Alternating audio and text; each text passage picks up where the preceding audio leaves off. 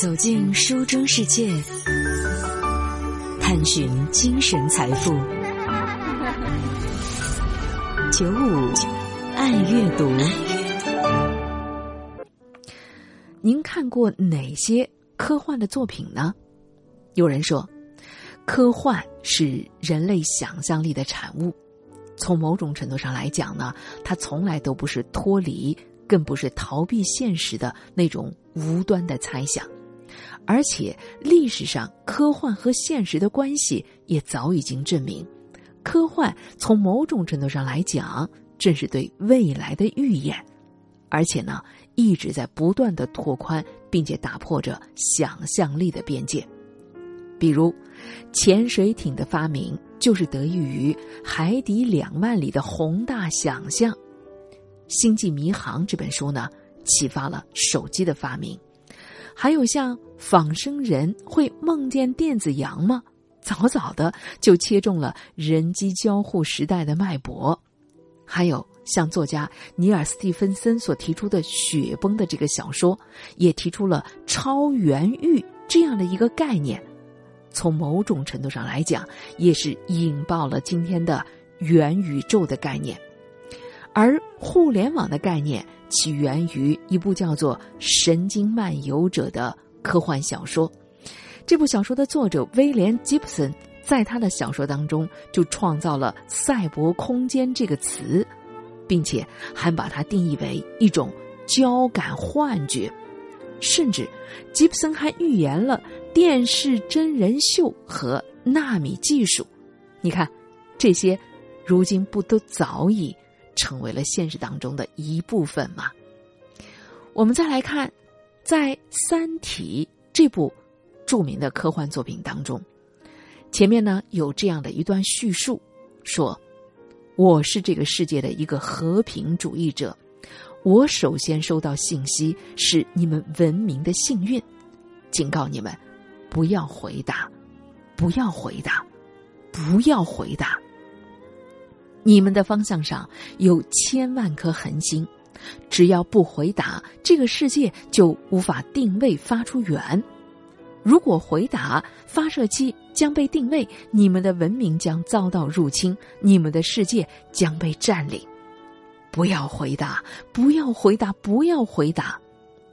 不过，最终这条关乎人类命运以及地球文明的警告被顷刻间抹掉。于是，一场立足于现实的三体降临的科幻神话也由此展开。所以，《三体》这部科幻作品也是一部关于人类未来史的想象。与此同时，它还构建起了包括三体社会学、三体心理学在内的打破时空边界的世界观以及价值观的表达，比如。什么农场主假说、射手假说，再到黑暗森林假说，有人说这部小说简直携带着科幻黄金时代饱满又充足的元气。确实，人类好像在二零二一年开始正式的踏入到了元宇宙的时代，虽然还没有真正的达到《雪崩》这个小说当中所设定的未来，但是。你看，什么 AR、VR、区块链、云计算种种的技术，不都正在开启一种全新的生活方式吗？我们看到，无论是科幻文学当中更高级的外星文明，还是现实科技已经实现了的人工智能，实际上，所有这一切都是人类大脑的产物，它们都源于想象力。有没有想过，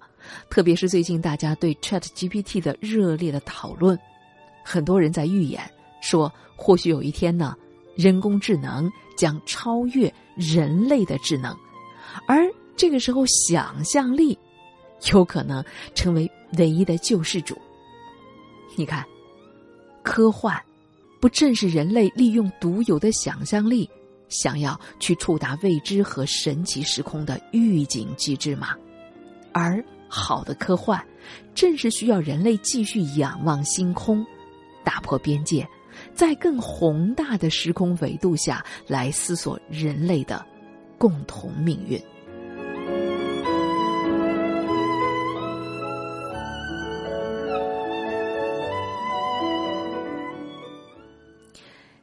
进入到人工智能高速发展的时代，特别是就连人类的顶尖的棋手也被 AlphaGo 击败以后呢，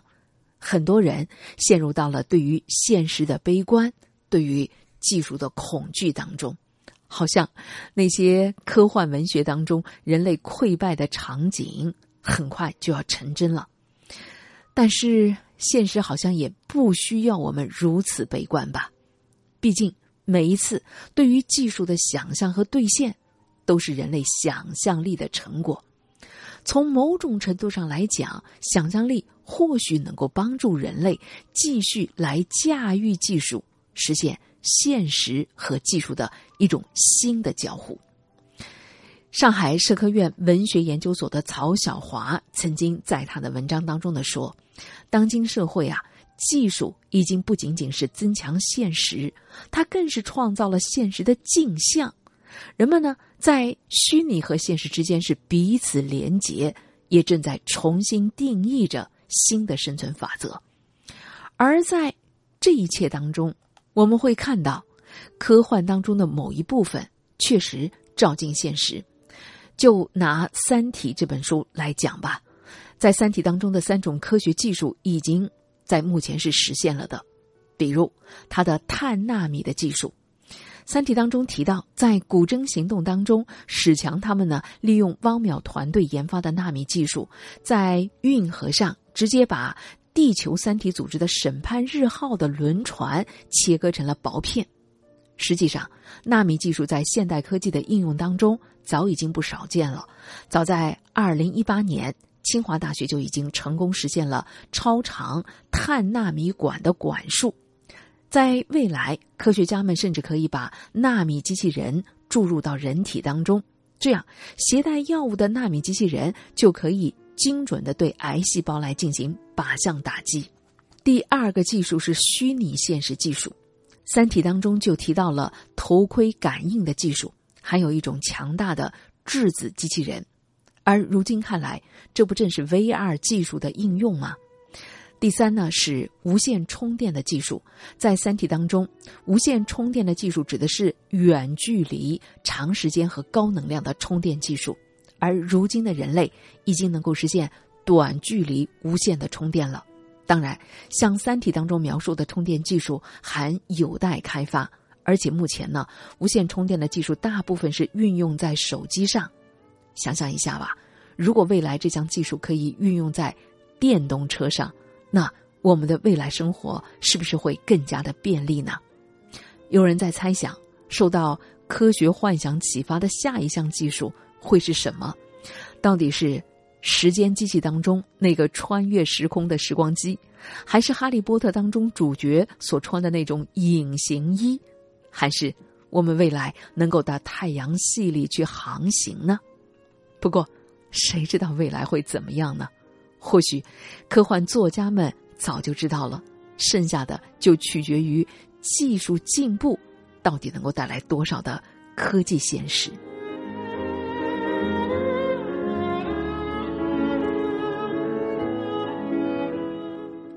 在二零一三年的星云奖科幻照进现实的高峰论坛上。当时的科幻作家陈秋凡再一次提到了科幻现实主义。实际上呢，这也不是什么新的提法，而是中国的科幻确实天生有着一种悲天悯人的角色。当时陈秋凡认为，科幻现实主义完全着眼于未来，而不是对当下现实的批判和讽刺。语言以及文字上的批判和讽刺呢，是人文层面的，而能够解决人类生存生活当中实际问题的 idea，那才更有价值。在陈秋凡看来，科幻是当今最大的现实主义。他说呢，中国科幻文学已经引起了全球的关注，一个重要的原因是，中国的科幻文学帮助了人们更深入的了解当代中国和。中国人，中国是怎么想象未来的？中国人如何来看计科技与人类万物的关系？这样未来会极大的影响世界的走向和格局。不管是老一代的科幻作家王靖康，还是后来的刘慈欣、韩松、陈秋凡、郝景芳等等，他们都在宏大的想象叙事下，对当下的社会、科学、人类的命运进行警醒，表达对于人类终极命运的思考。像王靖康在他的《宇宙精卵》的作品当中，给了人类未来一个交代，说在未来呢，生物生命。非生物的智慧生命、宇宙生命，都会在宇宙这个大舞台上冲破三维宇宙，实现升维进化，最终实现天人合一。而在刘慈欣的《三体》当中，虽然结尾啊是地球毁灭了，但是刘慈欣依然认为，作为一个拥有了几十万年的人类文明，最后拥有了一个四十多亿年的未来。你看。这才是真正的对人类终极命运的一种乐观吧。《三体》这部作品的意义，从某种程度上来讲，确实超越了一般的科幻小说，也超越了当今绝大部分的严肃文学，带给我们关于对人类命运深沉的思考。作者刘慈欣说过：“从社会的使命来讲啊，科幻不应该是一块。”冰冷的石头无情的打碎人类所有的梦想，而应该呢是一支火炬，在寒夜的远方能够给人带来希望。而从文学的角度来讲，真正的美最终是要从光明和希望当中得到的。从这个意义上来讲，科幻不正是科幻的作家们拉着人类的手在太空当中飞行吗？想象一下，这简直就是一个现实当中我们很难企及的时空啊！站在那儿，回望人类的过去，瞭望人类的未来，仰望星空，聆听宇宙当中最深邃的思想。你看，不管是从凡尔纳他的《海底两万里》，还是到今天各类的科幻新秀，所有的科幻作品其实都在为“我是谁，从哪儿来”。到哪儿去？这些人类的终极问题在寻找出口，并且把哲理引入到对于人类未来命运的现实的思考当中。这就像科幻作家江波在《未来史记》他的作品当中所说的：科幻不仅涵盖了生存的问题，还同时涵盖了社会问题和哲学问题。人类到底是老死在地球上？还是走向宇宙来开拓黄金的原野呢？当未来已经呼啸而来，科幻的作品能不能够指引我们前往有限或者无限的未来呢？当我们去回溯一百多年来的各类科幻的作品，我们会看到，这些里面好像总是充满了一些黑暗和灾难，而科幻作家。也好像是人群当中非常敏感的一群人了，他们呢，对于人类的未来命运的隐患，好像有一种过人的天赋。而在《三体》的作者刘慈欣看来，这种黑暗未来也是科幻当中呢非常有价值的主题，因为这样的描写就像是一把利刃，它可以扎到很深很深的地方，这样人类才对未来。可能到来的灾难有一种戒心和免疫力。刘慈欣说：“每个人啊，之所以能够忍受各种痛苦，走过艰难的人生之路，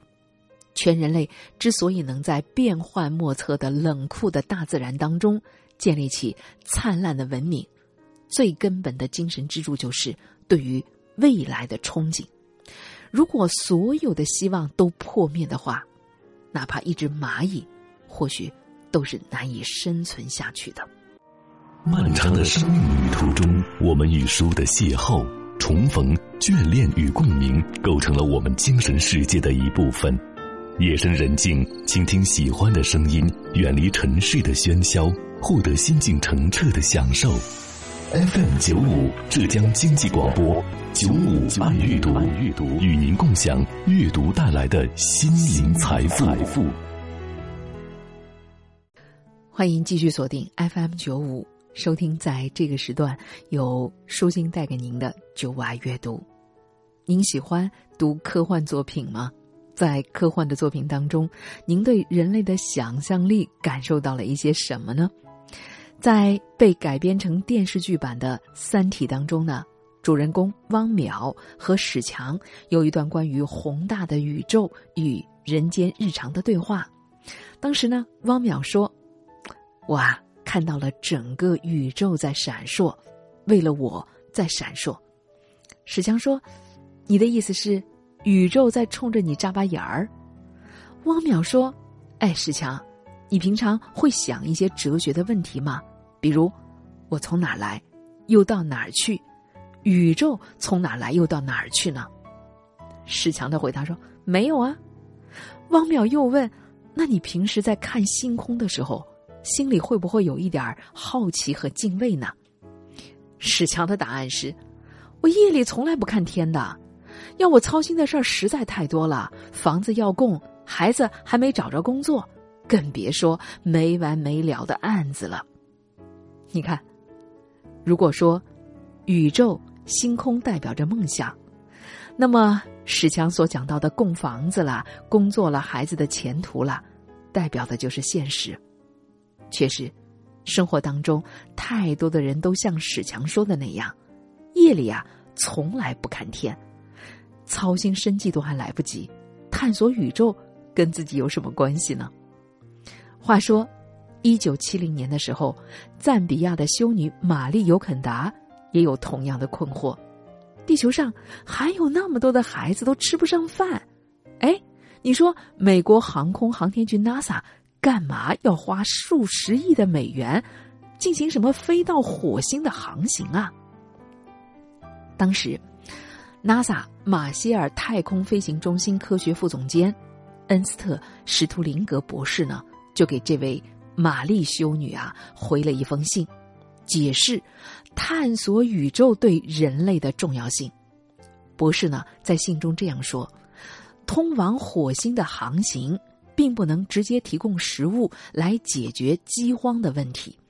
但是它所带来的大量新的技术和方法，可以用在火星的项目之外，而这将产生数倍于原始花费的收益。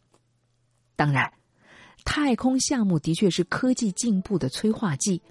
但更重要的是，它还开拓了人类的视野，把它延伸到浩渺的深空啊。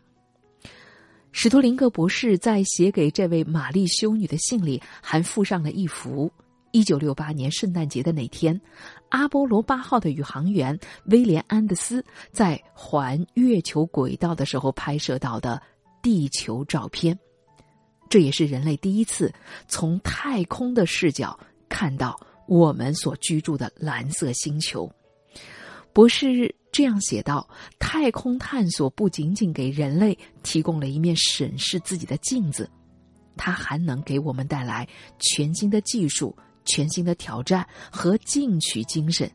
以及面对严峻现实问题时依然乐观自信的心态。”确实，在刘慈欣创作《三体》的过程当中，歌颂人类的进取心、创造力和挑战精神。这是他在作品当中创作的主题之一，在他二零零五年创作的短篇小说《赡养上帝》当中，他就曾经借着创造地球人的外星人之口，对地球人表达了这样的赞扬：说，我们喜欢和珍惜你们对生活的热情，你们的创造力和想象力，而这些都是上帝文明早已经失去的。当然，在这篇短篇小说《赡养上帝》当中呢，刘慈欣还表达了对于科技和人工智能高度发达，以至于人类会放弃思考和放弃进取的担忧。他说：“上帝文明进入到机器摇篮时代，智能机器能够提供一切所需的东西，人类完全靠机器养活，慢慢就失去了创新力和进取心，文明。”变得懒散而空虚，这就像哲学学者韩炳哲等注意到的，却是我们当下所处的时代正有着一种变得懒散而又空虚的趋向。在韩炳哲看来，我们将面临的是地球变成了一个乐园，每个人都追求及时的快乐，而真正的思考和自由逐渐的淹没在人们的欲望和娱乐生活当中。今天我们通过信息来感知世界，结果失去了当下的体验，我们和世界变得越来越脱节。我们不断的刷手机，过于沉湎于各种信息、各种娱乐，所以韩炳哲建议，我们得放下手机，拒绝沉沦。我们需要让信息保持一定的沉默，否则我们的大脑会爆炸。而刘慈欣也在他的系列作品当中鼓励人类不要盲从，不要麻痹，不要放弃抗争，得不断的突破命运和极限。在刘慈欣赡养上帝的短篇小说最后的一章，上帝告诉人们，在宇宙的生存竞争当中，地球人不要总想着依赖最有智慧、最有话语权的精英群体，因为一个文明的生存得靠每一个个体的共同努力。有人满足于老婆孩子热炕头。从来不向好像与自己无关的城市之外扫一眼，而有人呢，用尽全部的生命，只为了看一眼人类从未见过的事物。你选择做哪一种呢？